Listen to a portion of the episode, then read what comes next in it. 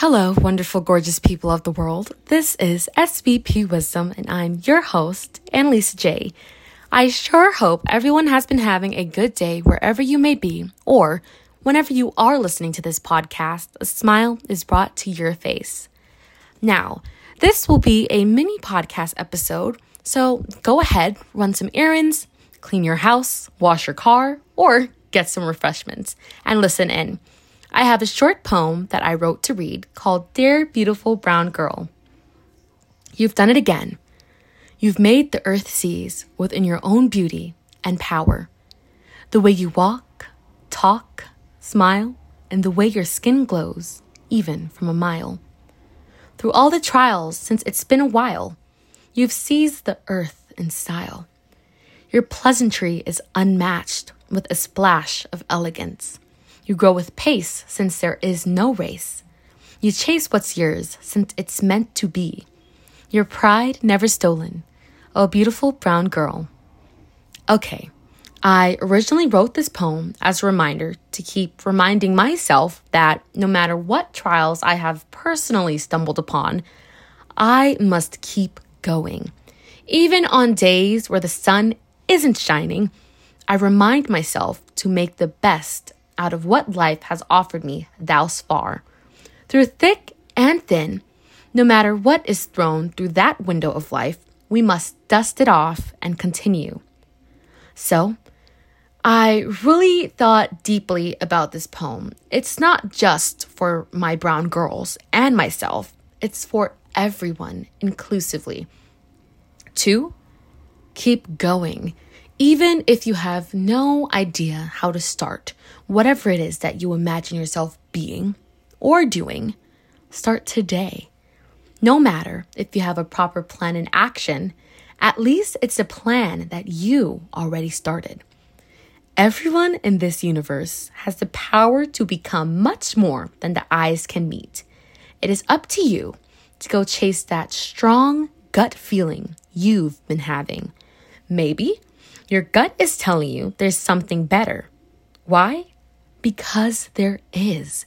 There will always be something out there that is better for you, but not just you, others, for a family, a friend, a boss, even a stranger. Look within and ask yourself, what is it that my gut is truly telling me? Take your gut on a whim and listen to it. Oh, the wonders of listening to your gut over everyone else. It's truly magical.